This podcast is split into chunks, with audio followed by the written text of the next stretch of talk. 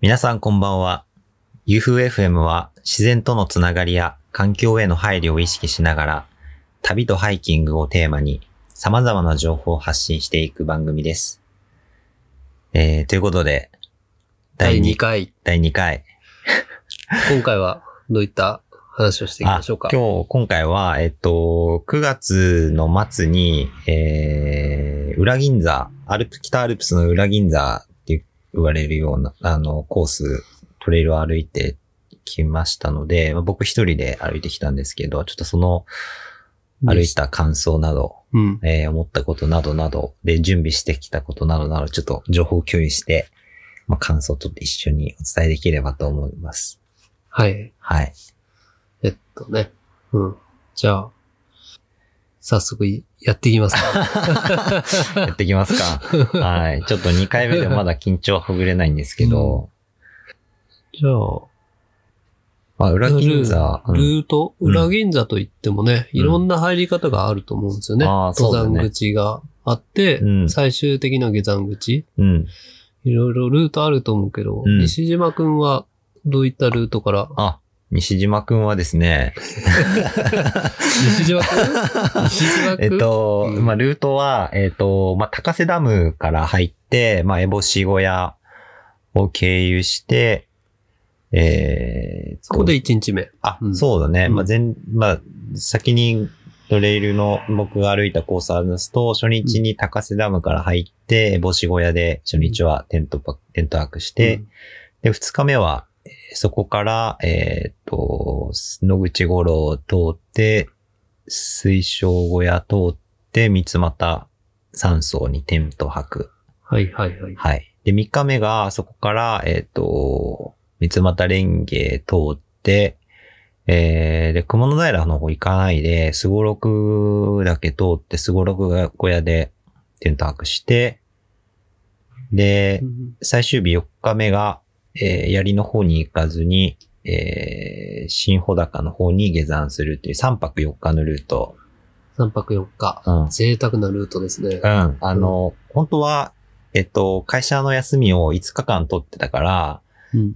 あの、まあ、最終日、予備日、あの、うん下山の次の日会社ってなかなかしんどいから、 まあ、予備日で1日取って、4泊5日で行ける、あの、ルート、一応日程ではいたんだけど、はいはい。最終日が雨だったから、ちょっとそこは早めに切り上げようと思って、槍の方に行かずに新穂高に降りて3泊4日に収めました。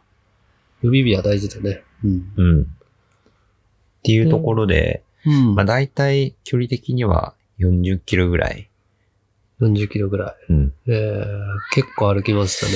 そうね、あの、まあ、ロングハイクっていうのは、まあ、過去に道のく潮風トレイルとか熊野古道で、まあ、40キロ以上って全然歩いてはいたんだけど、まあ、今回北アルプスっていうところで高低差が結構あって、上りが4キロ、ね。下り4キロ。うん。上り下り、アップダウンがありつつ、うん足場もザレ場があったりとか、うっん、ていう中で歩くのは、うん。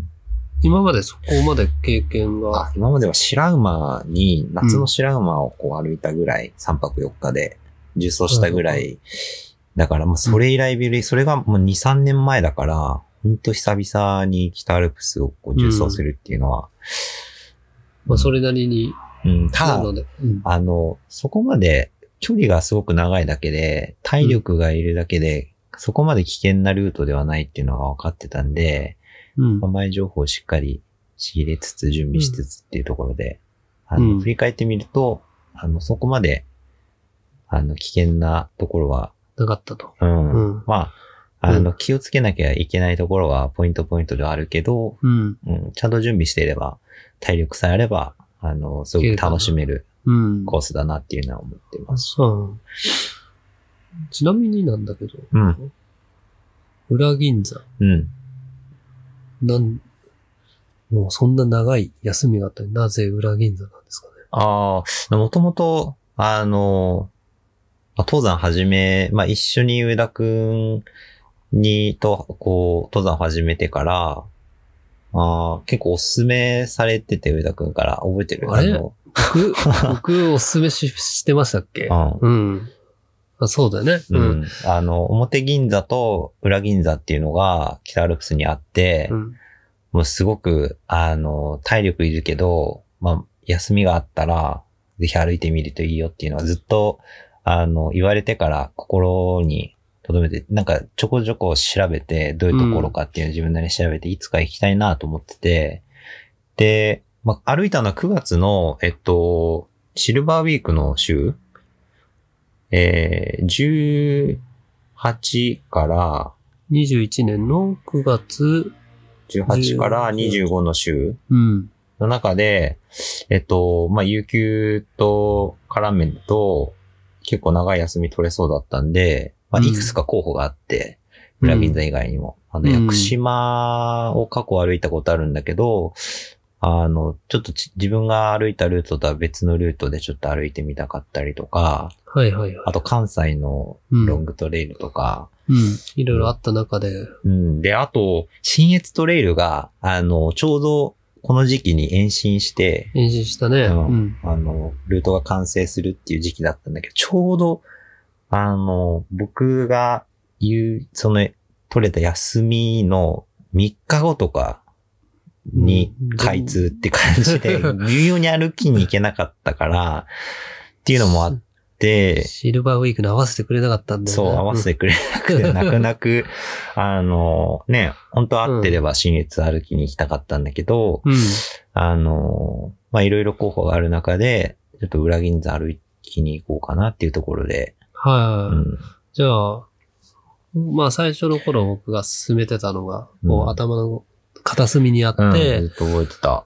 まあいくつか候補がある中で、うんまあ日程といろ いろ、こう考慮した中で、うんまあ歩こうかってう。いうんところになったんだね。うん。いやー、進めてよかったですね。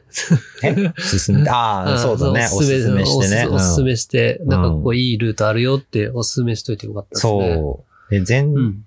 泊、えっと、日程通して、うん全部晴れてて、うん。で、直前に台風が来てたんだよね。あの、あー南から、来てうんうんで、ちょっと天気心配で、本当はあの、歩きに行く日が、えっ、と、ちょっと微妙に台風と被ってたから、そのスタート日をずらして、うん一日ずらしたのがすごい功を奏して、うん。本当それが良くて全部晴れたっていう。なるほどね。うんああじゃあ、まあそういうのもあって、うんまあ、全日程晴れだったし、うんまあそもそも裏銀座ってところも、まあね、良かったっていうところでね。うん。うん。んなるほど。じゃあまあその辺ね、うん全体の概要を今、話してくれたからうんね。あ、てかそもそも進めてくれたってことは、上田くんも歩きに行ってきたことがあるってことでだよね。あ、そうそうそうそう。ん同じもルートともで。と、うん、北アルプスは何度か行っていて、うん。やっぱり、有名なところで言うとね、上高地とか、うん。ああいうところもあるけども、やっぱり、いろいろ歩いた中で、裏銀座うん。は、まあ人も少ないし、うん。重装するなら、まあ静かな山のじゅ、あの、稜線をうん。楽しむなら、まあ裏銀座じゃないかなっていうところで、うん。まあ、西島くんにお勧めはしてたんだけど、うん僕は、その、西島くんの似たルートも、ある、一回、一度歩いていて、うん。入りは同じで、高瀬ダムうん。から入って、えっ、と、初日が野口五郎小屋かなうんだけのふもとにあるところの小屋泊をしたのかな、うん。で、1日目、一泊して、で、二日目が、えーっと、どこまで行ったんだっけな水晶小屋、水晶と鷲羽かなうん。を見て、えーっと、高天ヶ原の、うん。えーっと、温泉が温泉があ有名なる小屋うん。に、あの、小屋泊で泊まって、うんで、高天ヶ原、まあ、ここの温泉がね、うん。うん。あのーもう、猿の気持ちになった感じで、マッパになってみんな、おー。もう男性、女性関係なく。うん。あの猿になりきって。そう、猿になりきって、で、もう、沢のところのうん横に温泉が湧いて、うんぐつぐつこう出て、でこういうところの温泉って、うん。あれなんだよね、温度がすごい冷たかったりとか、うん暑すぎたりとか入りにくいんだけど、うん。ここの温泉はかなりうん。ちょううど良くて、どん。天然の。そうそう、天然なんだけど、だからここはね、結構おすすめ。うん。うん。高間原行って、で、で、雲の平いにい経由して、うん。えっ、と、薬師の方に、うん。えー行って、折りたての。折りた。ての方に、えっ、と、下山していったっていうなるほどことですね。うん。したら、で僕とは、えっ、と、三股までは一緒だった。水晶まで一緒か。水晶からちょっと分岐して折りたての方に上田君降りてったって感じね。そうそうそう。はい。で、い僕2回行ってるんですよね。うん。で、また違うルートで、まあ、新穂高温駅から、うんロープウェイのところから、三俣レンゲのところまでうん。歩いてるんで、うん。まあ、そういう意味では、こう、一、あの、一回の参考では歩いてないけど、うん。まあ、つなげると、西と同じルートは、うん。あの、ある、近いルートを歩いてるのかなっていう感じで、うん。その辺の僕の、あの、参考の記憶と、うん。西の今、あの、歩いてきたところを、うんこう、まあうまく重ね合わせて、そうそう同じところ、違うところ、そう、まなんか話してき当た日のな。かん天候とかね、うん。晴れ、晴れたりとか、まあ歩いた季節とかで、ね、うん全然違う、違う印象があると思うんで、まあ、その辺詳しく、まあ二人の歩いたトレイルをうまく比較しながら、ね、二人の感想を伝えできたらと思いますが、そうですね。そうそうそう。なんで、なで、西ね、あの、あ、西島く んね。 西島いや僕くん。普段日誌って呼ばれるんです けど、ちょっとね、西島君ねポッドキャスト上ではね、西島くんで、さっきからちょっと気になってはいたんだけど、いいけど、西でもいいけど別に。 西島くん。はい。まあう、あの、うん初回でも話したように、うん普段ガジェットとか好きで、うんカメラとか担いで歩いて、うん。まうあ気に、自分が気になったね、こう風景とか、ん。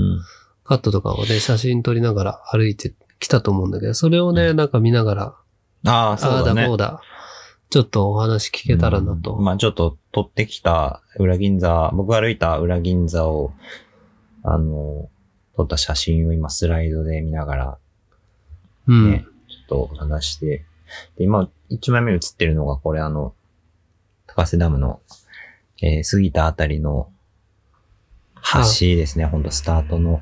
橋ね。うん。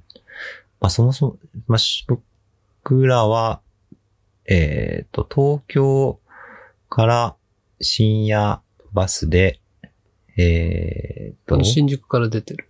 えっ、と、そう、新宿のあの地下のバスターミナルから、うん。出てるバスで、えーっと、高瀬ダムの、えっと、な、なんとか山荘だっけな。そこの、七倉山荘かな。ああ、七倉山荘そのうそうここにね、えーっと、4時半、4時半とかに着いて、で、ここから普通、あの、タクシーで、あの、高瀬ダムまで1時間ぐらいかなかけてみんな行くんですけど、出すね。うん、タクシーの、こう走り出す時間が、その6時とかで、その、うん。ダムが、ダムじゃないダムの前のトンネルが開くのが、まあ、その時間ぐらいっていうことで、うん。その、まあ要は到着が4時半だけど、6時までタク シーがないので、そこまで待つか、高瀬ダムまで歩くか。うん。で、僕は、その、まあ、久々の北アルプス重走っていうことで、まあ、うんウォーミングアップがてら、うん。あー歩くこう歩くことを選択しま した。はい。だいぶ朝早いから真っ暗なんだよね、ここね。うんそう、ほんと真っ暗で、トンネルはもうね、ありつつね。トンネルも本当電気つついてないから、本当自分のヘッドランプの明かりを頼りに、うん。こう、ほほほを進めていき、ただあの、僕を歩い、前を歩いてるハイカーの人がもういたんで、うんまあその人の明かりが前方にあったので、そこまでまあ僕は不怖く安なならず。うんで、ちょうど歩くと、歩いてダムに着く時間と、タクシーそのまま待って、タクシーで行って着く時間がちょうど同じぐらいだから、別にどっち行っても、ね、ただ、あの、歩く方が疲れるから、まあ、待つのが全然、あれじゃ、あの、苦じゃない人はタクシー使って、 そうだ ね。最初の足をね、うん温存しておきたい人はタクシー使えばいいし。うん別にうん景色をね、楽しめるってわけでもないから、 うん。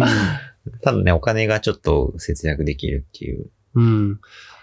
ただ、この後のね、うんあのー、いわゆる三大キュートと言われるところが、うんああ、ブナの。そうそうそうそう、あるからね。うん。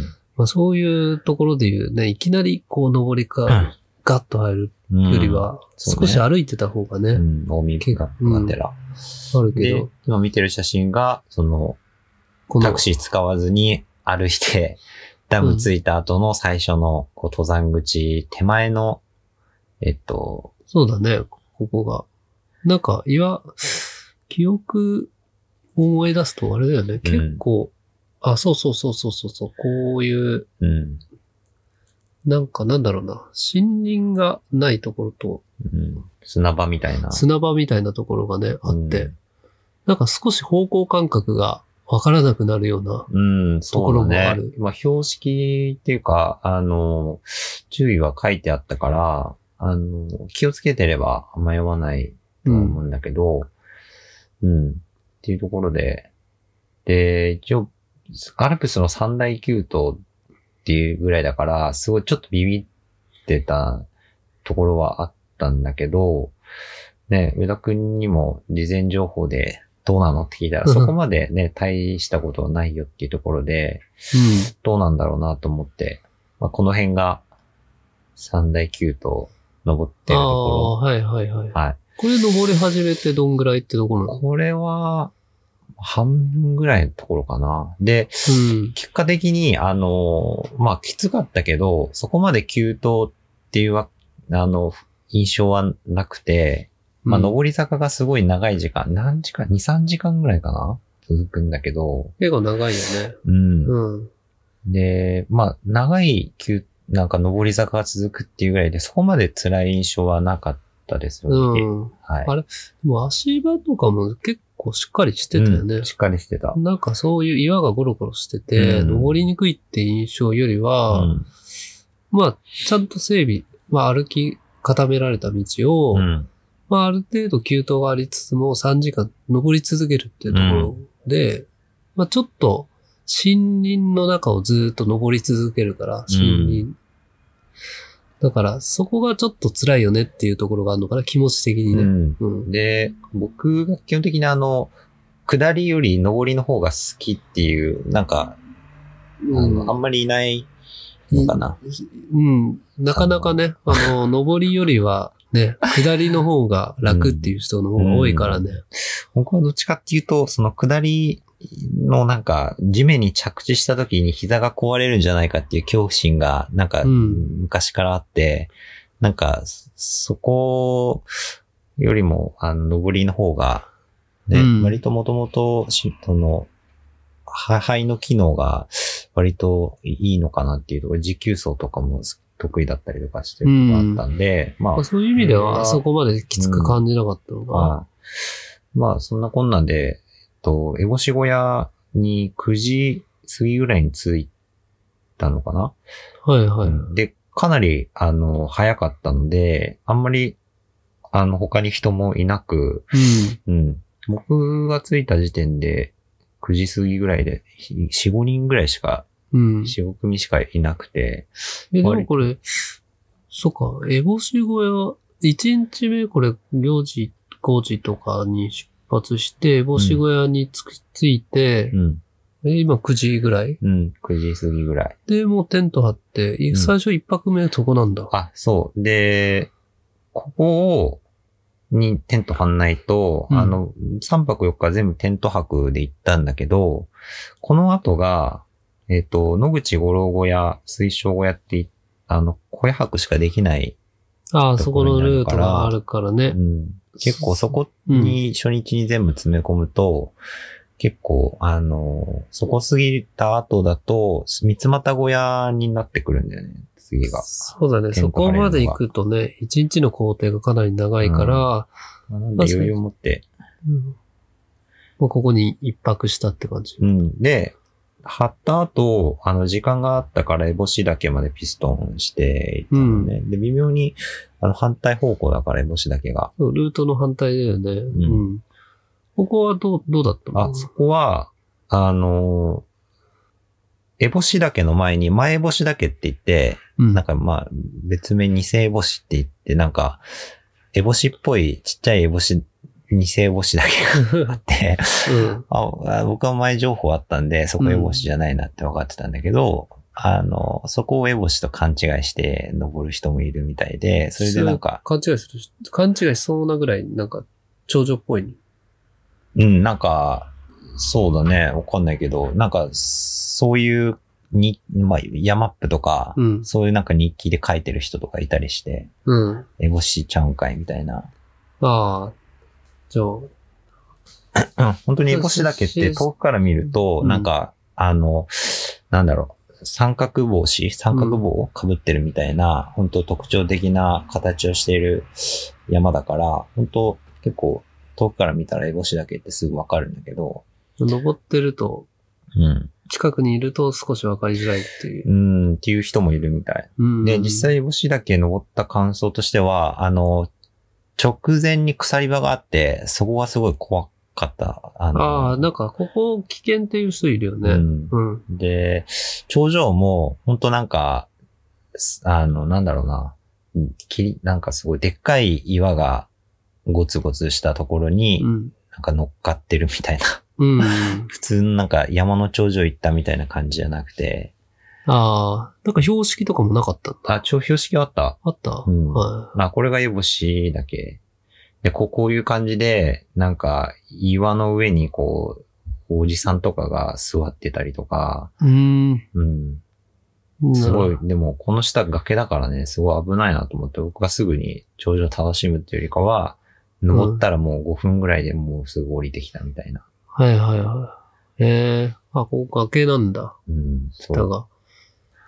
危なあかっこたなう展望はどう、どうだったの展望もそんな、これ展、こういうなんか、そこまで、これまは、あ綺麗だったけどうね。ん。赤牛岳とか、うんあ赤の牛辺、とかあの辺の稜線がずっと見える感じなのかうな。ん。ええあじゃあ結構開けてるんで、もし時間あるんだったらね、登ってみるのもありだよね。うんで、僕はあれなんだよ。うんあの、そのまま下に野口五郎まで行かないといけなかったから、うん。烏帽子は行かなかったんだよね、烏帽子だけあは。そうなんうだ。ん、だから、そうそで、なんか、あの、テント場、烏帽子のテント場で隣になった女性のハイカーがいて、う。うん。で、その人と、あの、まあ、どこまで行くんですかみたいな話してて、で、その人もなんかエボシまでピストンするって言ってたんだけど、はい。その人はエボシじゃなくて、あの、エボシのちょっと逸れた奥の、えーっ、とね、えーっ、と、い、池があって、エボシの横、八方池かな八方池そう、なんか八方池みたいなええでそこが、あの、リフレクションがすごい綺麗だったよって言ってたから、うんそっち行けばよかったなっていう。これかなうん。ちょっとちっちゃいけど。ちょっとエボシの先に少し、池というか、なんていうのかな、ちょっとな、水たまりみたいな感じのうん。マップで、八方。八方池って名前だったかな。うん。でそこが、まあ、すごく天気もその日良かったから、リフレクションとか、うん。うんあ綺麗に映ってよかったって言ってたいいんね。そう、南沢岳とか行く途中にある池なんですけど、うん、そこもすごく、僕は行ってないですけど、すごくおすすめしました。うん。えー、はい。で、戻ってきたのが、えーっと、まあ、2時前とかえー、まあ、うん、それでもかなり時間持て余してて、まうあんでも結構時間、9時テント張って、10時ぐらいとかう、ん。あ、でちょっとじ12時くらいまで、ちょっとダラダラして寝てたりとかしてたんで、ああう。ん、実際星に向かったのは12時過ぎとか。じゃあ、行って帰ってくるのに2時間が1時間半とか2時間ぐらいかかるんだ。1時間1時間ぐらいで戻ってくれるってこと。そんなに時間かかんなかったうんで。す。で、戻ってきたら、あの、まあ、小屋でビール買って、うん。あの、じゃがりこと、あの、えひで持ってってたんで、うんまあ。ちょっと晩、夕方前から晩酌してました。うん。なるほど、ね。で、小屋で水も補給できるんで、うんえーっと、いくらだっけな。1リットル400円とかかな。うんうんうん。まあ、感じで。だいたい、そんな感じかな。天板はどうだったの現場は良かった。あの、は、エボ市から戻ってきたら、すごい人が来てて、うん結構もうパンパン、何針ぐらいだろうな、6、40針ぐらい、40針以上はあったと思うけど、ああ、じゃあもう、6時、10時とはまた全然様変わりしてた。うん、来た時よりかは全然人がいて、うん。でも結構パンパン。あの、行ったのがもう日曜日とかだ、日曜日に行ったんで、結構やっぱり、そのまま次の日、高瀬に降り、高瀬ダムに降りてったりとか、ああ、なるほうどね。ん、っうん。ていう人が多かったのかな。まあ、それでも、あれだ、結構そんなにぎゅうぎゅう詰めってわけでもなく、ちょっとゆとりあって、まあ、ゆっくり過ごす。せた感じうん、そうね。う。ん。じゃあ、この日はあれだね、登りも3時間ぐらいだし、うん。まあ、のテント張っても2時間ぐらいゆっくりして、うん。エボシ行って、ビール飲んで、うん。まあ、結構初日はかなりゆっくりしながら、スタートしてきたって感じなのかな。うん、そうだね。はい。じゃあ、いよいよここからなんかもう、いざ楽しむぞみたいな気持ちで、こうん、次の日から、あの、稜線歩きがすごく、あの、事前情報だとすごくよくか、良さそうな、う、うん。ね。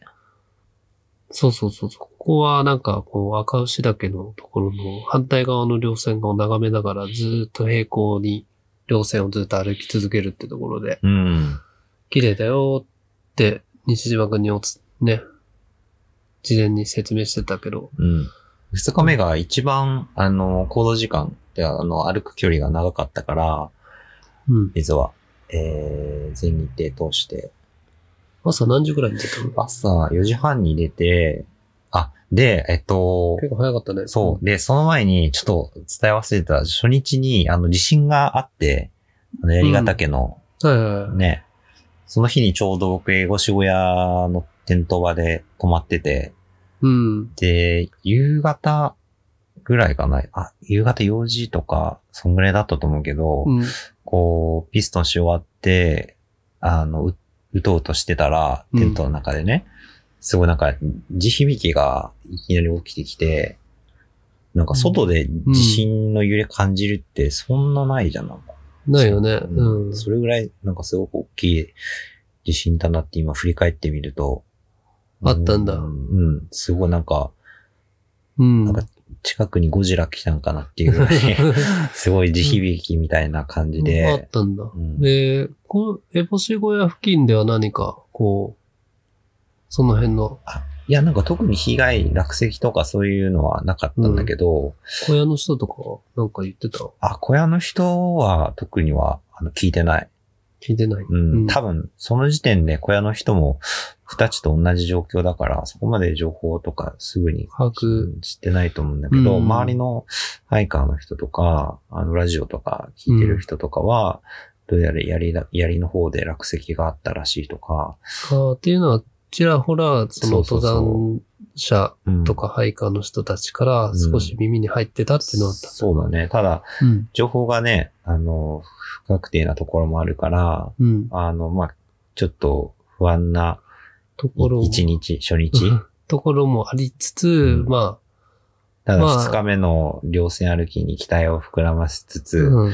期待と不安の入り混じった初日っていうところで2日目が4時半ぐらいに、うんあのスタートしたんだうね。ん、もでう、結構真っ暗の中で歩き始めたって感じう。ん。う真っん。暗の中。で、ヘッテンと、あと、うんこの日に初めて、あの、キャリーザさんっていう、あの、ソーラー充電型の、うん。あの、まあ、ししあの、四角の、キューブ型の、うん。あの、ライトをあ持ってってて、うん。これすごく良くて、あのー充電、まあ行動中はザックに、あのーくくりつけて、ソーラーパネル側を太陽に向けて、うん。あの、充電できて。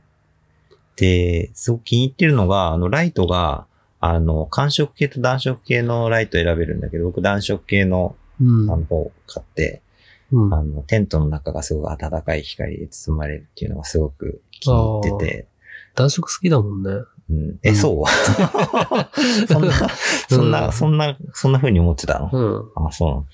そう。で、なんか、あの、なかなかね、あの、そういうライトがなかったなっていうのがあって、結構目にも優しいしま、あ、ヘッテンとかね、白色灯っていうのうんは赤白いうん。とか赤とか白とかで、うん結構きついね、明かりが明るいね、きついから、うんなんかその目雰に優囲しい気、しね。うん。なんかで自然に合わないって感じだよね。ん溶け込まないような光だからね。そうんそういうランプあるといいよね。うん。で、朝真っ暗だったんだけど、頭にヘッテンつけて、えっと、腰に、そのキューブ型のライトをつけて足元の明かり照らしてっていう、うん。うん、すごく良かったです。めちゃくちゃ明るかったし。えー、はい。で、ちょうど日の出を、あの、野口五郎の前の三つ岳っていうところで、ああ、この、こね。うん、うん。ちょうど帽子から出て、結構すぐのところなんだけど、うんここで、、うんめ朝日は結構見れたうの、あんの、見れた。綺麗だった。うん、綺麗だった。あの、日の光で、あの、ちょっと、僕が歩いた時期が、微妙にあ赤く紅葉しだす前のうん。時期だったんだけど、ところどころ赤、赤いくなってて、うんそこにさらに日の赤い光が、こう、ひ照らし出されて、 うん。もう赤く、こう燃える絨毯の上を歩くような感じの感覚でまるで、 ね。どう今の。例え いいいいんじゃないですかってね。いうなんかね、うん、あの、すごいああ赤いなっていうところで、なかなか経験しないもんね。うんこう、稜線こういう、本当に鉱山の稜線歩きながら、こう、朝日に照らされながら、うん、あの、モルゲン、あ、モルゲンモーロートうん、は、あれは夕日か。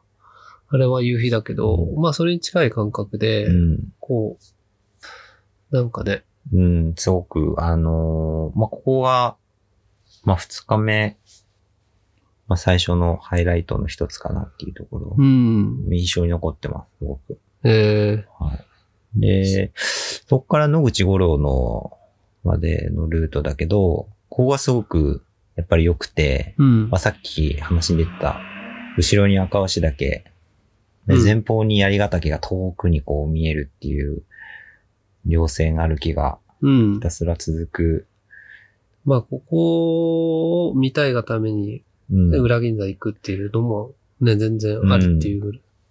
うんで、本当にダイナミックな、あーまあい、あの、稜線歩きができたなっていう印象で、もう何度も後ろ振り返って写真撮ってっていうのを繰り返 して、そう、うんあの、すごく一番歩かなきゃいけない二日目だったんだけど、うん。ちょっと時間かけながら、ぜ贅沢な時間を過ごせたなって感じうん。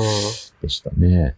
まあ、そういう、まあ写真撮影も考えながら、ちょっと朝早めに出たっていうのもあるな。ううんん。。あの、僕普段ヤマップっていうあの、アプリを使って、ルートの準備立てたりとか、あの、まあ、工程のあ管理してるんですけど、まあ、歩くえっとスピードも、撮影も兼ねてるんで、あの、うんスピードをこう選べるんですよ。1.2倍とか1.5倍とか。うん。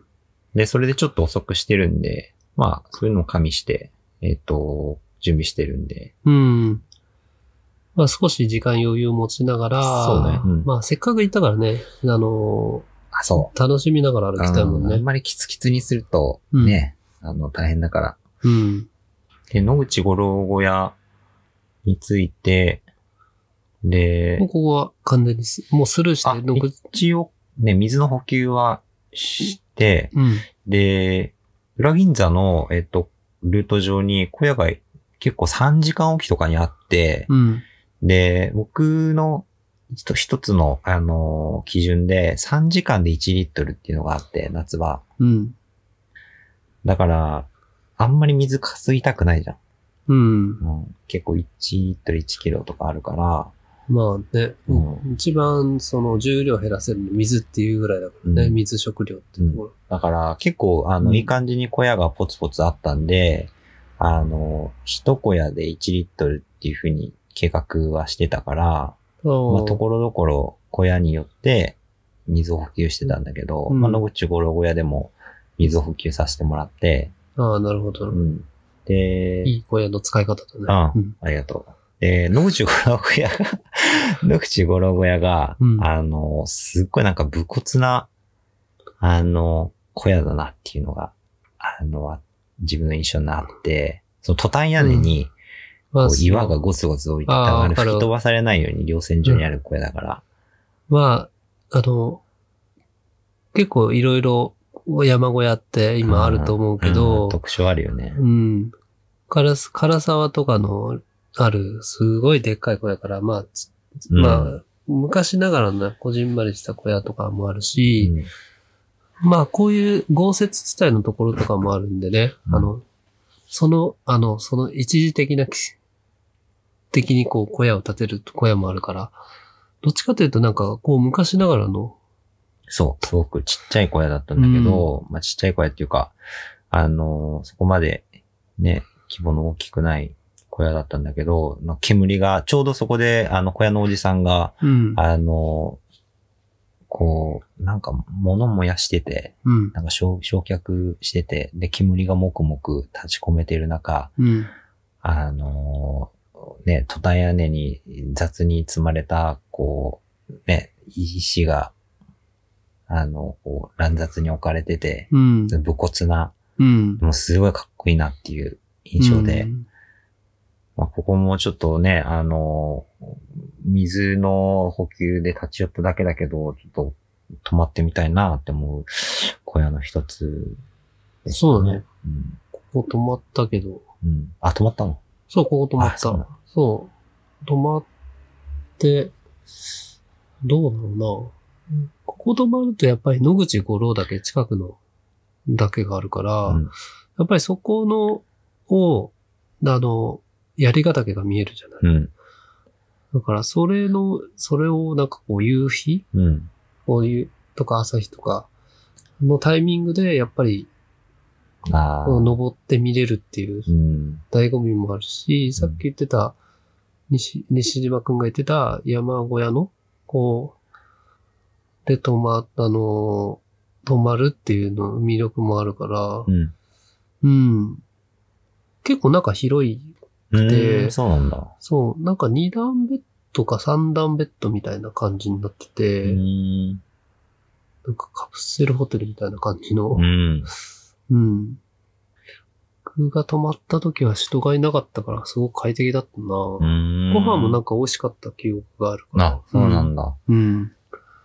まあ今ね、コロナで、声泊の時は予約で、で、テント泊のところも、あの、ピーク時は、事前予約必要で、うん。で、僕が行った時はピーク日って指定されてなかったから予約は特に必要なかったんだけど、うん。まあ土日とか、こういうシルバーウィークの、あの、日はところどころ指定日されてたんで、うん。まあ、事前に小屋を利用される方は、事前に用意小屋のサイトをチェックして利用されるっていうことをお勧めしますけれども、うん。はい。このとタいイうとミンころグ。で。ううんん。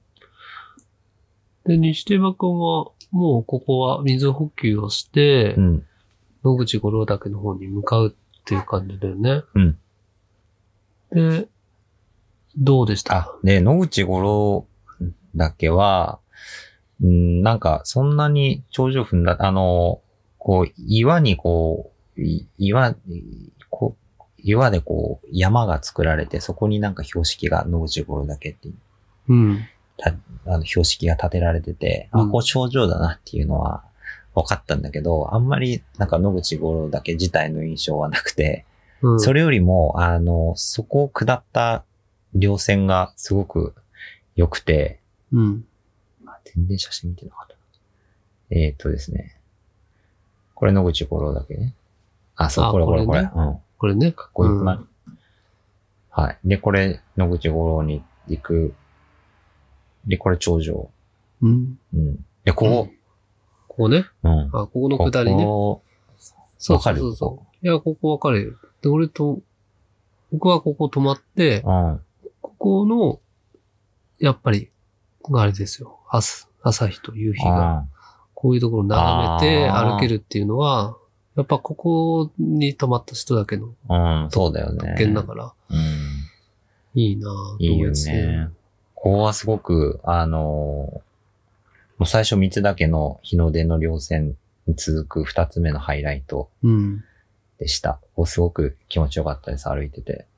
うん。っはい。ていう、って言ってるじゃん、僕。あ、うん。あ結構ガスってたんだよね。あ、そうなんだ そ。うえ、じゃあ、そんなに特権とか言いなだかがら、らあ、の、特権。権とか言いつつ、特権をこう得られなかった人なんですよね。あだかあ、ら、そうなんだ。まそうだあ、なあまあ、雨ではなかったけど、まあ西島くんのこの写真みたいな感じで、あー結構展望がすごいバーンって開けてるってわけではなかったから、山の景色は一期一会だからね。うん。まあ、歩く季節と時間、天候によって全然、いそうくそらうでそも行けるからね。う。うん。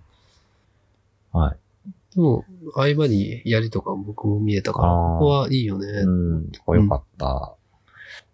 うん。で、そこから水晶小屋を目指すわけですが、うん。うん、あの、裏銀座、あの、すところどころ、あの、気をつけるべきポイントはあるけど、このね、水晶小屋手前の東沢乗り越え、乗り越し、乗り越え、のっこし。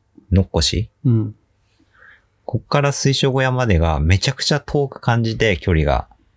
まあ疲れてたのもあるけど、まあ、すっそうだよごね。いだ疲れた、って、こエボシからここまで結構あるもんね。こ。うん。うん。で、一箇所なんか、あの、でっかい岩の塊の上を歩く、あの、ああ、あれ、あポイれントがはああるっね。て、あそこ危なかった、一あ番。そこが、こう、岩と岩の間に落ちた、なんか5そうメそうそートうそうルぐらいなんかこうんう、。もうそのままハマったら、うん。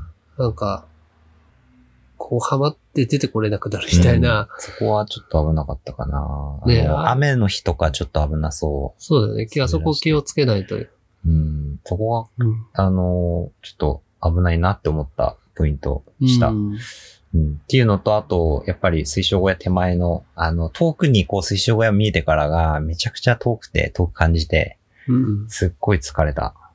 あのーちょっとね、上りになってんだよあね、そうこそう、こね。登りになってて、そう。で、ちょうどお昼ぐらいに着いたのかな ?12 時前とかに水晶小屋着いて、うん。でちょうど、あの、お昼時だったんで、あの、水晶小屋の前に、あの、展望、なんか、なんか座るところあるよね。そうそう、二席ぐらいあって、なんかテラス席みたいになって、うん目の前を、こう、山々を見ながら、贅沢ですね。そうそう、か、ここの辺。なんかこれ、うんこれが、あの、岩場。ああ、いや、まあね。で、この、このおじさんに、あの、助けてもらった。あの、ちょっと道迷う、道わかんなくなって、待ってたら後ろからこのおじさんが来て、ちょっとベテランっぽいよね。そうそう。で、あ、こっちだよ、とか言って言われて、で、教えてもらって。うん。うん。そう。でた、だ、岩場にね、丸とか矢印とかやっぱついてるから、うん。まあ気をつけて気を、つけてればこう、登ってれば全然大丈夫そうかなってところだけどね。で、ここに水晶小屋こう見えて、ここがすごい大変だった、ここ。うん。こう見えるけどう、ん、遠い全みたいな。然、こう、あこれもなんかアップダウンしてね。で、こう行って、で、こう行くみたいな感じだかそうだね。ら。うん蛇行しながら登っていくわけですね。で、水晶小屋到着して、まあ、ここでも水を補給させてもらいつつ、お昼を食べたんで、うんこうおでんを食べて、うん、うん、いいね。うん。あの、すごい具だくさんで、これすごい、卵とかちくわぶ、昆布、大根、とかすごい具だくさんで、うん。で、これと、あともう一種類あったんだよね。なんかあの、赤だしの、若だし。あの、で、お餅が入った水晶小屋特製のなんか汁物があって、それちょっと迷ったんだけど、ちょっとお腹空いてて、こそれはおでんんではないんだ、おでん。んじゃない、うんお餅が入ったなんもかちろん。うん。甘辛いお汁。はいはい。いやー、いいよね。こういう小屋のね、あったかい食事っていうのはそうね。そう、本当あれが大、あの、炭酸とかビールとかも買えるし、うん、そうで、うんありがたいよね。うんうん。で、まあ、結構長い距離歩いたから、こう、おでん、あったかい食事を、こう、お昼時で食べて、そこう。こで結構、どんぐらいゆっくりしたのえっと、そうです。30分ぐらいかな。で、うんその、すいい景色見ながら食べようと思ったんだけど、この時ちょうどガスっちゃって、あんまり景色楽しめずに。確かに写真で見るると結構違うぐらい雲雲出てきてるね。うん。で、まあ、30分ぐらいして、で、次あの、三股酸素を目指すわけですが、うん。あの、ここで、2日目の第3のハイライト、うん。あの、鷲羽岳。もしばうね。ん、日本百名山。ここがめちゃくちゃかっこよくて、うん。あの、割も岳っていう、あの、まあ、うんそんなに、あの、あの、特に、あの、展望もない、展望もないっていうか、ね、あれ、なんか、記憶だとどうなったっけな割もって、まあでも、頂上って感じしないのあかね。なんかずっ頂と上を踏むっていう感じじゃなくて、なんか巻いて、そう巻いて巻いていくよね。うんで、そこ通過して、うん。で、あの、巻いていくからこう、あの、徐々に鷲羽岳がこう見えるわけですけど、前方に。あの、出てきた鷲羽岳がこれ、うん。超かっこよくない、うわ、かっこいい。かっこいいよね。すごいかっこいいなと思って、ちなみに僕の話していいですか、あ、いいですよ、はい。はい。完全にガスだ。と特権 が、時計が、時計がない感じ で。特権持ってたけど、うん。持っているけや、どね、ガス、ガスならまだいいですよ。うん。雨が降り始めたんですよ。あーうん。小雨がね。 うん。まあ、それもね、うんのハイキングの醍醐味だから、うん雨の僕ハイキングの。は、そう、高天ヶ原に戻るっていう予定があったから、あー一回ここの割れ物岳の手前にこう、その分岐があるんですよね。うだかん、らそこに、こう、荷物をデボって、うん、この和島に登りに行ったっていううん、覚えがあって、うん。いやせっかく来たら和島からの、あの、このね、和島の池うん。足場か行らけ。の槍を見たいわけですよ。これね。うん、そうそうそうそうそうそう。これが見えなかった。そうそう。あただね、あの、徐々にこう晴れてきてる。ああ、うん。うん。徐々に晴れてきて、うん。まあガスは多いものの、うん。この池だけは見れたんだようね。ー。うんん。槍は見えなかったんだけあど、あ、うん。それは残念だ。西山くんは、うん。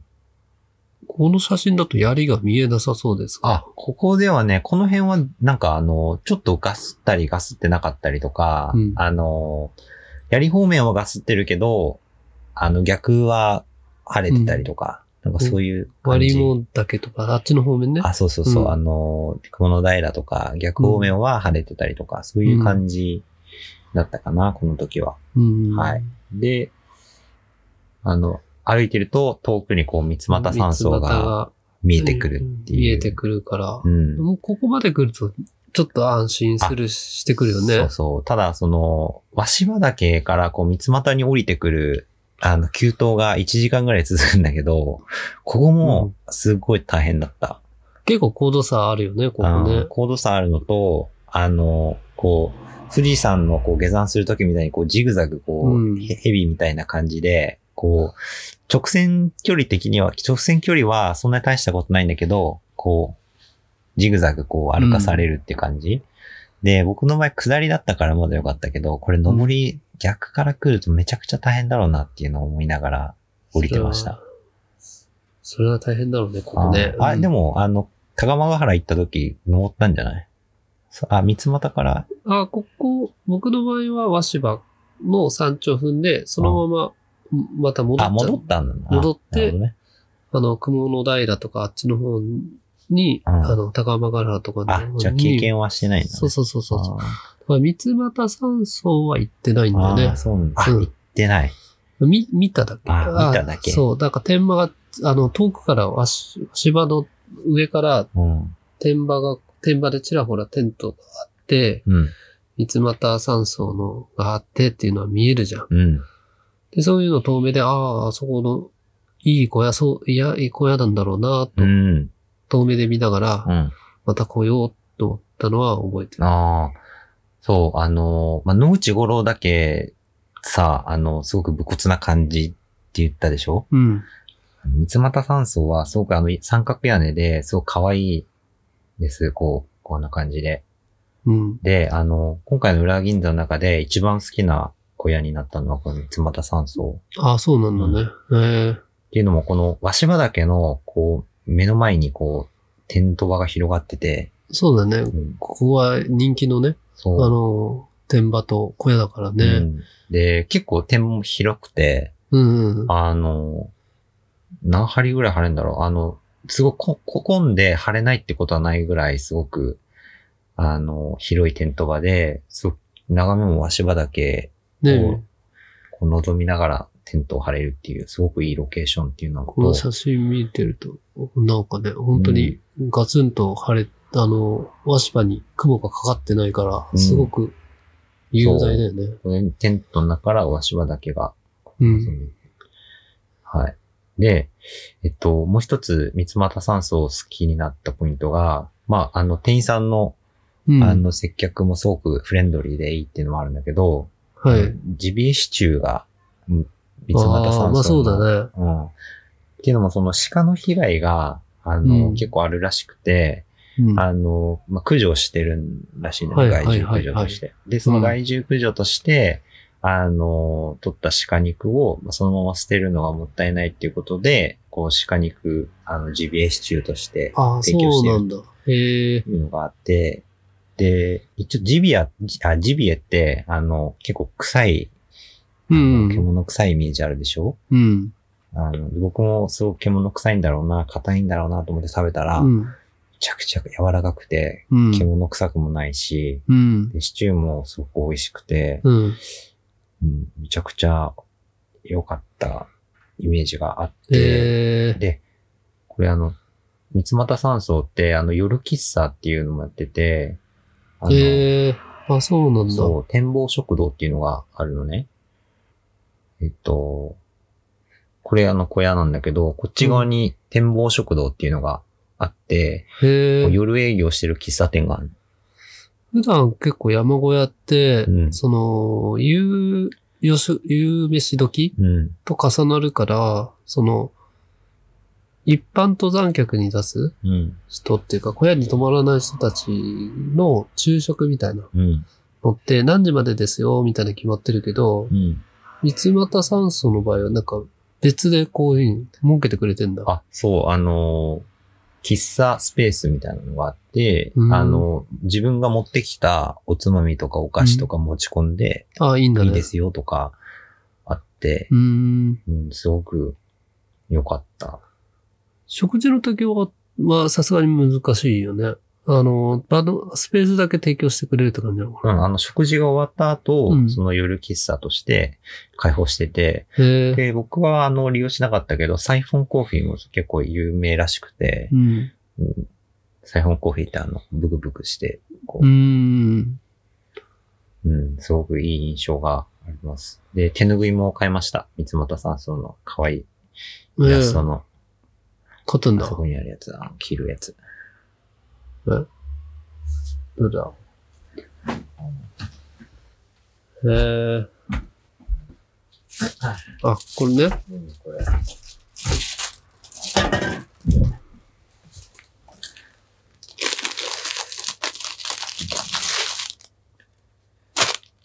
手拭いってすごく、あの、すごい好きで集めてるんですけど、え集めてんの、うん初、初耳だけど。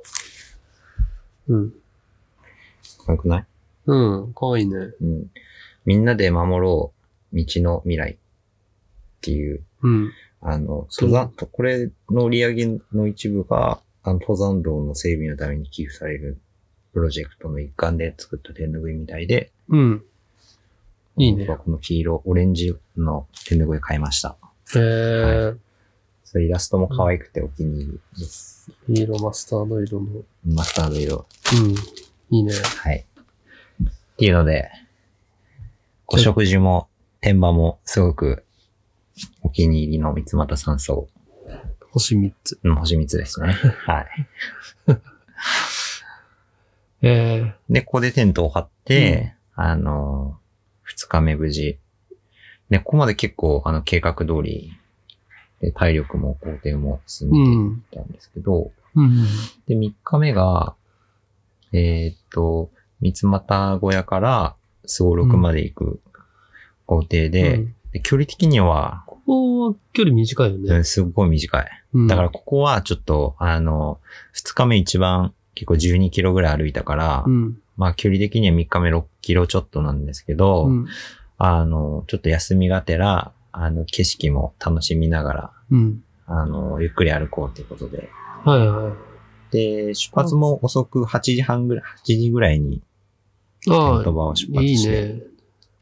なかなか、あの、やっぱり登山みたいな、こう、重装とかやってると、やっぱり、もう、キツキツで、うん、朝早く出て、うん、もう夕方届い、あの、うん、辛い。あって、あうんの到着したら、うん、飯食って寝ると。 うん、辛い。辛いけど、ん結構ゆ、ゆっくりできたのいいね。うん、へえ。じじゃあ朝ごはんとか朝日とかをゆっくり見ながらうん。えっ、と食べね、て。朝日がね、結構朝日も綺麗で、こうんんな感じで、ええいいね。うん、ちょうど鷲羽岳の向かってひ東からこう登ってくる感じかな。で、ちょうどあの紅葉も始まってて、うんあの、ここも赤く、こう日の光に照らされて、うん。赤い絨毯みたいな感じだった。いいね。うん。もう一回和芝に登りたいみたいな思わなかっあ、たそれは思わなか った。あのーすごい大変だろうなと思って降りてきたから、それはなかったかうな。んでもなんか人によってうんは朝日見るために鷲羽まで登る人もいるみたいいな。そうだよね。うんあのーすごい大変だと思うけど。天気もよす。だってほとんど雲、ってかもう雲一つないぐらいのところだから、和芝の上からまた見たらちょっと一段と違う、違かったんだろうなっていう感じはあるけど、うん。まああそこの登りはそんだけきついと、うん。なかなか大変だと思うかな。きついんだな。うんで、すごく天気も良くて、うん。 8時ぐらいにスタートして、すごろくだけこう目指す。平和だな。平和。平和だよ。8時出発 は。うん。そうだね。まあ、結構工程に余裕があって、うん。で、まあ人も、みんな5時とか、5時前とかに出発していったのかな。うん。うん。だからこれは三俣蓮華うん。のところの、分岐のれ蓮華岳のうん。ところかな。そうそう。まあ、ここもすごく、ここなんかね、景色標よかったな高高くなさそうに見えるけど、2800メートルぐらいあるんだね。うん、えもう良かったなで、この三股ー、うん。から、えっ、と、すごろくまでのコースが、稜線コースとお花畑コースっていうのがあって、あらまた、素敵な名 前。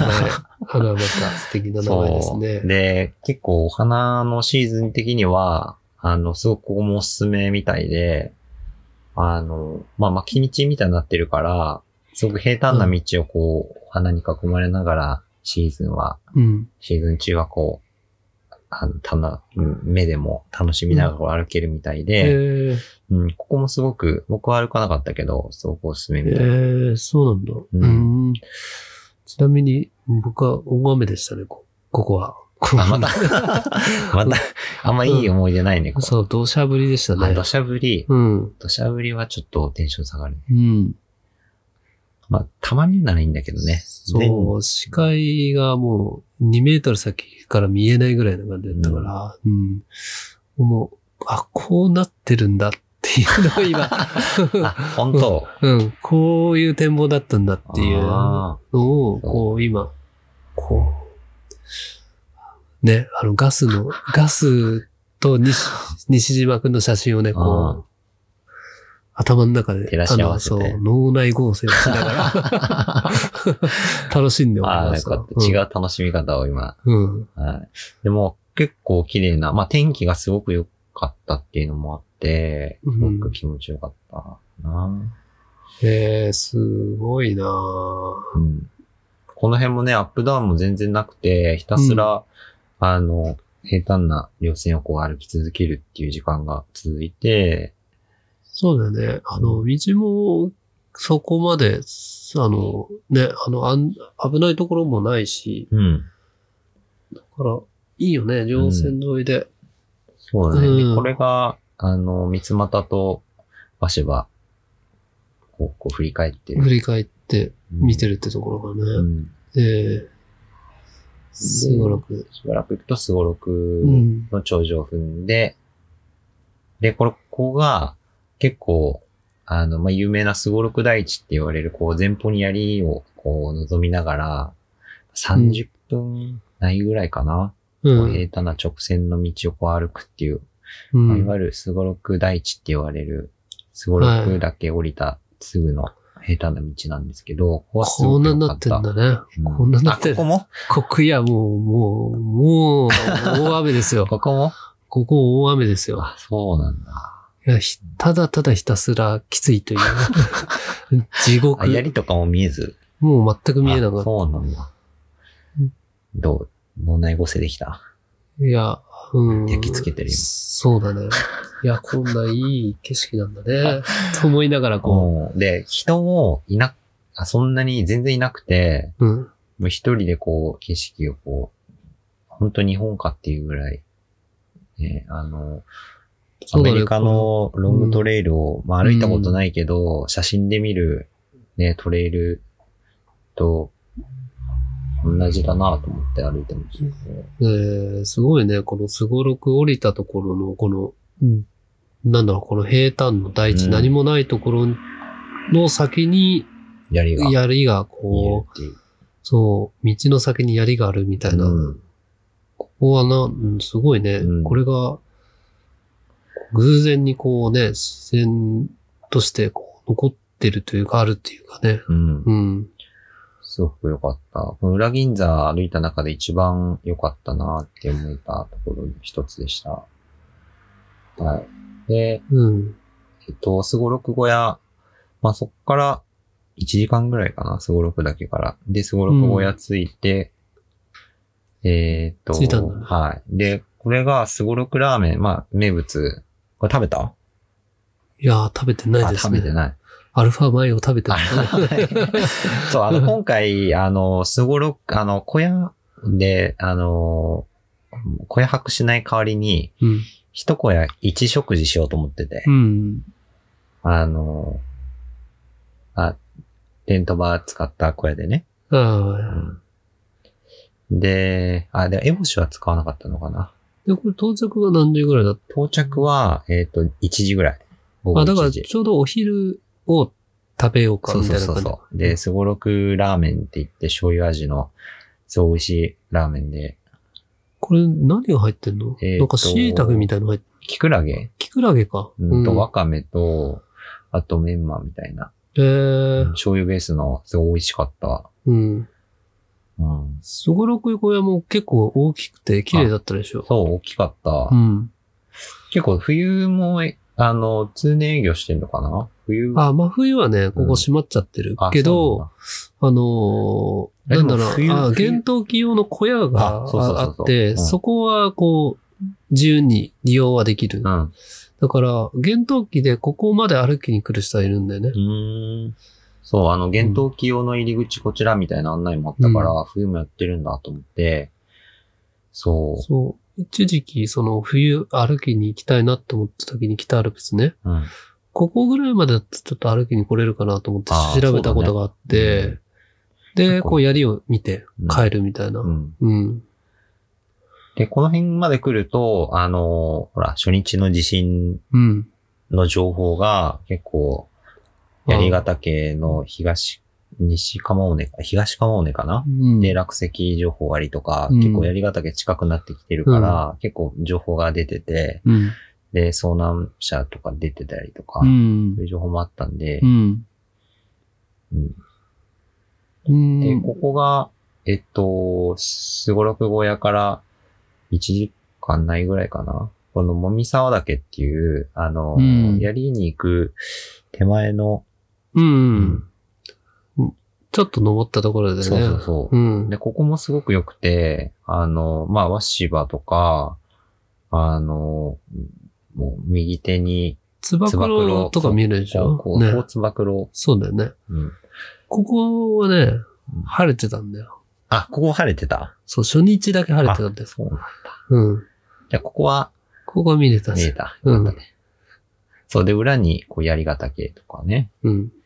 で、こう、西釜骨越しの、えっ、と、槍がこう見れるポイントだったりとかもあって、ちょうど諸見沢、もみ沢岳の標識の裏に、うん。あの、こう、展望をこう見渡せる、一面見渡せる、こう、通り抜け道みたいなのがあっはて、いはい。うん。でそこからこう西釜尾根越しの槍ヶ岳がこう見えるっていうね。そううだね。これは、ちょこっと槍ヶ岳を見に行く人、ん。登りに行く人多いよね。この、すごろくこう泊まった人は。うん。うんすごい良かった展望も。うん。まあ、ピストンとか結構すぐ行けるので、すごろく小屋から。う。うんん、結こは構ね行ってみてもいいかな。泊まる、泊まったらぜひね、うの、んね。登りでだって30分ないぐらいだもんうね。ん、そうそうそう。いいよね、ここは。うんで、朝日とか日日の出とか見たい人は、このすごろく小屋からこう石垣があって、すごろく小屋の、ここ、はいはいはい。このつば九郎側にこう日の出がこう登るんだけど、ちょうどこの季節、もみ沢岳にこう隠れるみたいで、うんちょっと微妙に隠れるみたいで、うん。うんで次の日もちょっと天気が予報雨だったから、ちょっと日の出見るのを諦めて、早々にこう下山することになるんですけど、うん。はい。で、ここ、すごろくの天場ですね。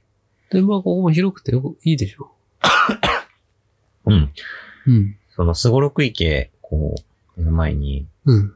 あのすごく平坦な広い天場で、うん。すごく良かった。で、見てわかるように、こう、全然人もいいないいね。なくて、うん。ちょうどシルバーウィークの最後の、えっと、土日の直前だからか、まあ、肯定的に、ちょうど、狭間の、うん。日日程的に狭間うのん。時だったのかわかんないけど、結構人もいなくて、すごく良かったかな。うん。ただすご。く風が強くて、これ僕の。風が強いんだう。ん。えー、あんまり風が強そうに見えないけど、結構風吹いてたんだうね。んすごいい。吹いてた。風速14メートルとかかななんかあの、ああ、天気結アプリで構、見たら。結構強いね。うん。で、どうだったのゴッサマワンの。ああ、えっゴとッ、サマワンだよね。うん、テントは、ワサマギアのザワンっていう一人用のツーポールのテント、シングルウォールのテントを持ってたんだけど、風はどうだったあん、でうんすか風は全然大丈夫。うん。ただ、えっと、この天場が、あの、すその柔らかい土の、しあの、ししあの質で、うん。あの、ペグがね、あの、そのまま刺してたら風で飛んじゃうから、こう、うとんころどころ岩転がってるでしょ、うん。それで固定してやったからうん。大丈夫だった。じゃあ、ちゃんとペグダウンして、うんあの、ロ岩とかでちゃんと固定してあげれば、そう。まあ、ワンポール、ツーポールテントとか、あの、自費自立型でも、うんまあ、そこそこいけるかなって感じかな。そうだ。ね。う。。うん全然、あの、ツーポールで、シングルオールで大丈夫でした。うん。はい。っていうので、まあ、だいたい2時ぐらいに、もみ沢から戻ってきて、うテンん。トサイトで、こう、落ち着いてって感じ。うん。で、3日目が終わった感じ。うん。はい。えー、で、まあ、で、4日目うん。もうここはもう、朝からもう雨降ってたって感じあ、えっとね、なんか嫌だなって思ったのが、そのテント撤収するときに雨降るの嫌だなって思ってたんだけど、うん幸い、その明け方まで雨降ってなくて、うん。途中から降り始めたんだよね。うん。えっとろ朝6時ぐらいか。今、4時半ぐらいに出発して、ああ、じゃあ、あ、そっか。じゃあ、降るタイミングは結構良かったんだあ、ね。そうそう。結構良かった。そう。で、6時ぐらいに鏡平山荘着いて、うん。で、本当はね、晴れてたら、ここから槍の展望がすごい開けて、あの、いいところみたいなんだけど、そうだね。ここの小屋からの展望もいい、いいんだけどね。鏡池うん。で、やっぱり、あの、まあ、ガスってて、雨降ってたんで、しょうがないなっていう思いで、うん。まあ、下山して食ったわけだね。そうね、わさび平行って、で、あの、ここ、あの、まあ、雨ふちょっと降り出して、う。うん。で、なんかゴツゴツした岩場をさ、まうあ、ん樹林帯の中、ゴツゴツした岩場をこう、雨で濡れた岩場をさ、こうんう降りてくって、すっごいなんか滑るじゃん。うん。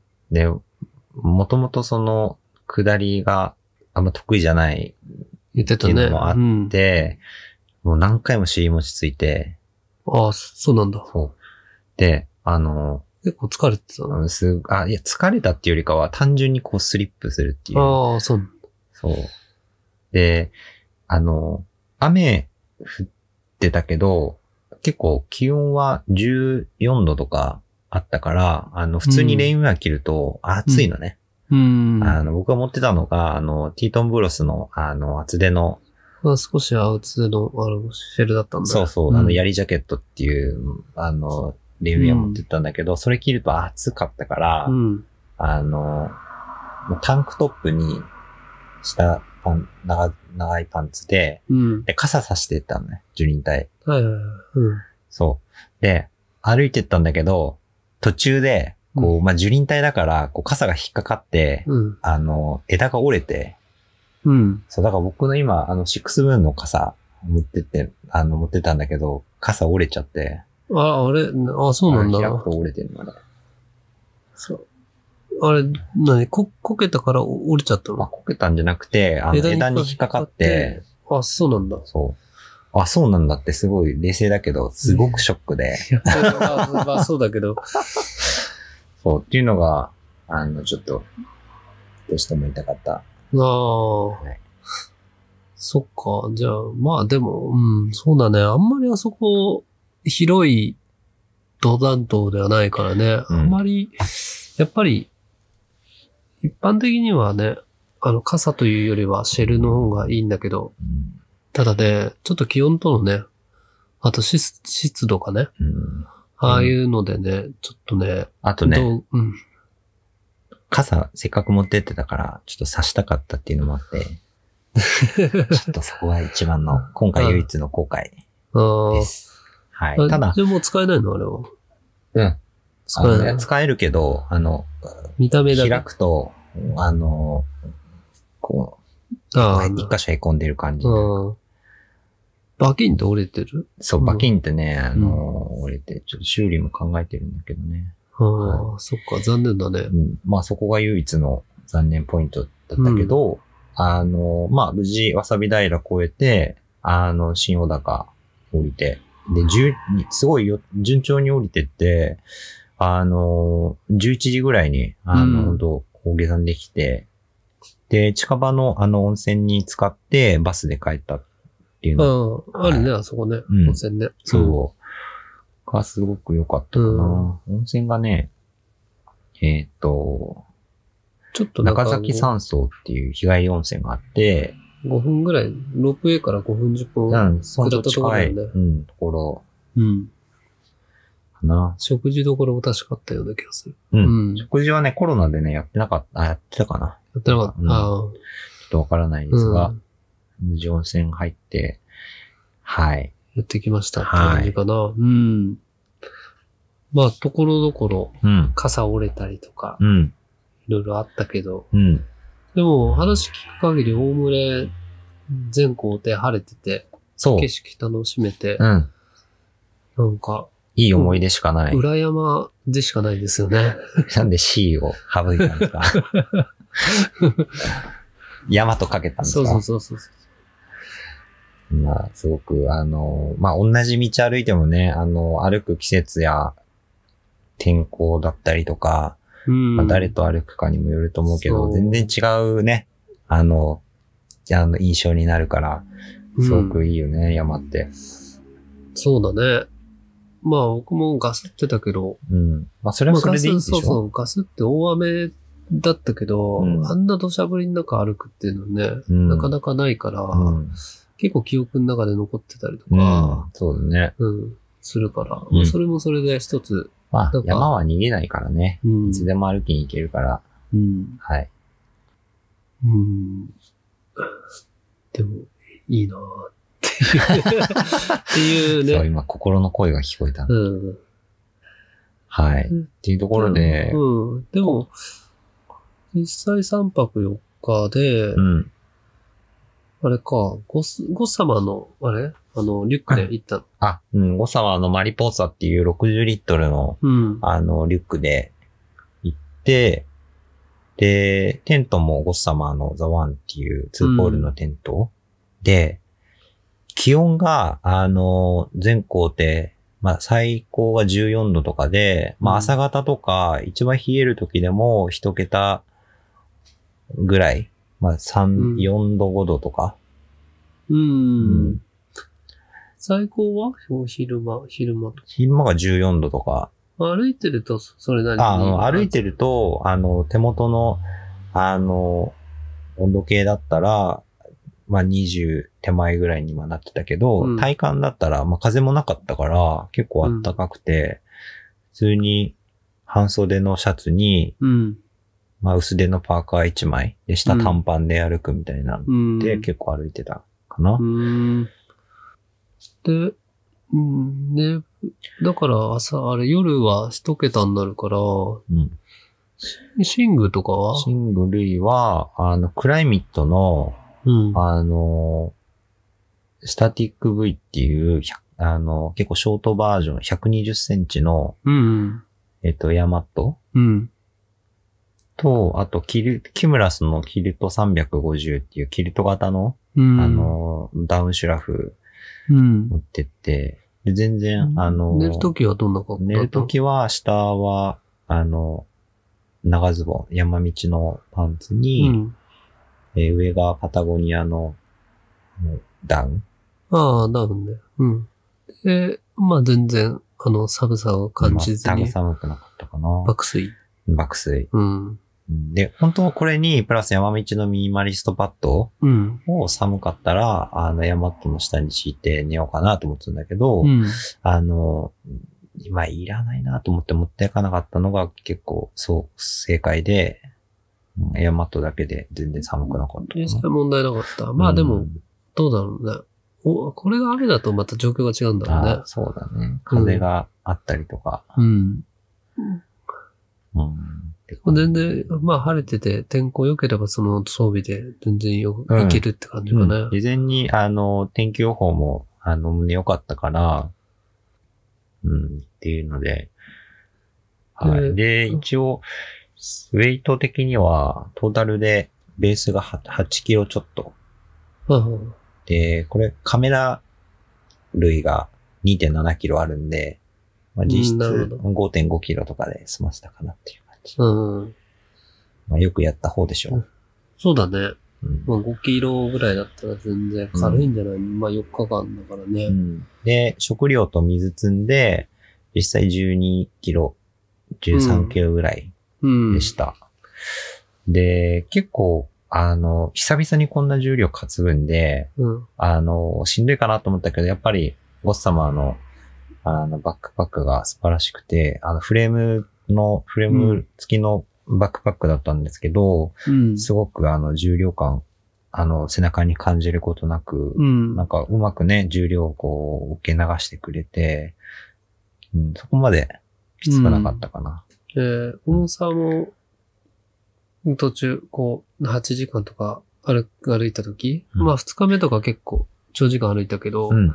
その時とかは、うん、まあきついな、重たいな、みたいな。あ登りきついな、みたかいったな。かな。初日がやっぱ、どうしても慣れてないから、やっぱ、うんあの、疲れ、重たいなって思った時はあったけど、うん。全然2日目以降からは慣れてきて、うん。全然、ままあ、あでも食料もあれか消費してたからね。うん。あと、あれだね。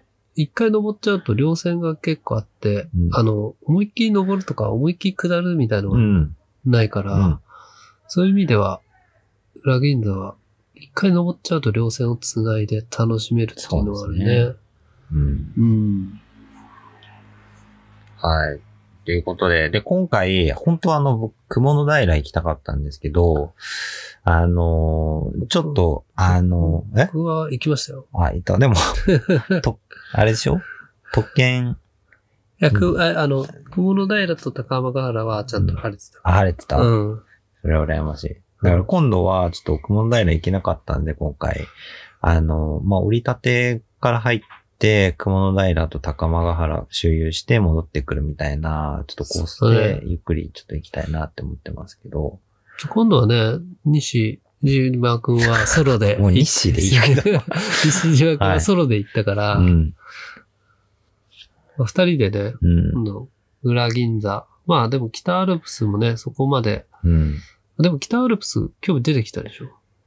あ、そう、あのーすごい良かっただから、うん次あの、つば九郎とか、うん。あの、今度あの、表銀座って言われる方のルートとか、ね、上高地からうん表金座の行ってつば九郎に抜けるとか、うんまあその。逆でもいいけど、うん。で、お天章とか、そうそあの辺とかを、こう、蝶ヶ岳とか繋いでいくっていうのも、う。うん。なんか結構それはそれで楽しいのかなっうん。っていうのも、そう、あとね、黒部のこの源流の方もちょっと歩いてみたいんですよねこ。のね、あのー裏銀座のもっと上の立山の方から、うん、そあの、ずっと繋いで、う。うん。まあ人によっては、上高地まで繋げる人もいるから、うん。そうするとね、また違うよね。あのうん違った風景が見えてくるから。うんそう、うん黒部の源流でね、ちょっと釣りをね、あの、渓流釣りやるんで、ちょっとハイキングと絡めてやりたいよね。そうだね。まあ、まだまだこの辺も、エリアも楽しめるところがいっぱいあるから、うん。これをきっかけにね、うんあの、どんどん北アルプス、まあ山に行くとしたら北アルプスっていうところで、ああいろんなあのところに行きたいですね。うん。でも実際どうでしたその、このルートは。あ、ルートすごい良かったよ。うん。あの、あの、まあ、このルート体力使うけど、うん。あの、体力があれば、そこまで危険な箇所も、あの、気をつけてれば、うんあのちゃんと事前に準備して、情報収集して、あの、準備していけば、気をつけてれば全然危険な箇所もなかったし、体力さえあれば全然楽しめるルートかなっていうふうに思います。うん。い結構ここ、さ、あの、ここのルート歩くんだったら歩きたいっていう人がいたら、うん。どこ、どこのなんか展望がいいとか、ここがいいみたいな、うん。この山小屋が良かったとか、ああ、まあ、展望は、ここは逃すなみたいなポイントがあれば。どこも良かったかな。野 口野口五郎から、うん。えーっと、やっぱ、水晶、水晶までの稜線とか、本当赤牛岳と槍ヶ岳のね、あのー見ながら、ダイナミックな稜線歩きできるし、うん。うん、それこそ、まあ芝岳もすごく、あの、かっこいい、ね、うん。百名山ハンターの人とかね、うんう。んまあ、興味ない人でもすごくかっこいい山だったんでよかったし、あと、すごろく大地も、う。うんん、よかったから全部おすすめだけど、やっぱり山小屋はやっぱ三俣山荘が一番印象に残ってるかな。うん。すごく良かったです。じゃあ、結構おすすまあ行きたいなって思ったら、こうん結構三俣山荘起点とかね、鷲羽起点とかでなんかこの辺を重曹で繋ぐっていうと、うん。割とこのう裏銀座を楽しめるかもしれないね。うん。まあ、山小屋が、あの、ポツポツ、あの、点在してるんで、まあ、ベースはどこやっても、どこベースにしても楽しめるかなっていうところはあるんですけど、うん。あとは天候次第ですね。 そ天候しを第一に選んで、う。まあ、天候選べないけどね、あの、行く日はうん。ね、微妙にずらせるけど、ね、みんな休み取っていくだろうから、しょうがないよね、そこは。まあ、なかなかね、この長期間の休みをね、こはう、い取れる人も少ないから、あー日本人、ね。羨ましいね。アメリカ人と か。まあでも山は逃げないっていう、先ほども言ってた 通り、まあ毎年毎年長い、こう、まあ休み取れる期間うで、ん。まあ、ここぞっていう時に狙っていくのは全然ありなんで、うんそうねいやー、僕も、また行きたいですね。こうガスで。あーリベンジこうそう、リベンジですよ。うん。山リベですよ。山リベ。うん。なんで、んじを、んじを、はあの、省略した ら。いやはいあの、うん。ということで、あ今回あなんかねの、うん裏銀座について、そうだね、話してきましたう。んうん。まあ、すごくいい良かったんで、まあ、ちょっと情報を共有したいなと思って、まあ、ちょっと、どこまで参考になるか わからないんですけど、まあ、僕の、あの、感じたことをお話しさせていただきました。というところで、ねあなんの、はい。疑問とかあればね、コメントもらえれば、ううんん。ううん。あ全然いいですの、お返しできればと思いますので、うん。はい。ということで、第2回目以上になります。うん。はいえー大丈夫裏銀座で、大丈夫。 はい。大丈夫かもうな脳内、脳内でも、ちょっと変換できたいい そう、思い出僕になっは、たあの、あの、行けなかったけど、うんまあ、行った時もギカスってたけど、のなあの、西島くんの写真で、ああ、あよかったです。の、もう、歩いた気分だったんあーよで、かったうん。今年はもう、裏銀座歩いたと。ああ、いい思い出になってね。そうそうよかそうっ。たです。変換、無事変換できいたやということ楽しで。めました。 はい。ということで、あの、僕たち UFFM、あの、UF 俳句という、あの、YouTube 上で、あー今お話ししたようなトレイルを歩いて、えー旅とハイキングをテーマに、えー映像を作って YouTube に上げてます。で、はい写真の方も Instagram のアカウントありまして、うんこちらの方でも情報発信してますので、あの、もしよろしければ、チャンネル登録とフォローお願いしますと。お願いします。はい。ということそうですでね、あの、第2回裏銀座についてお話ししました。はい。はい。それでは、はい。また。また。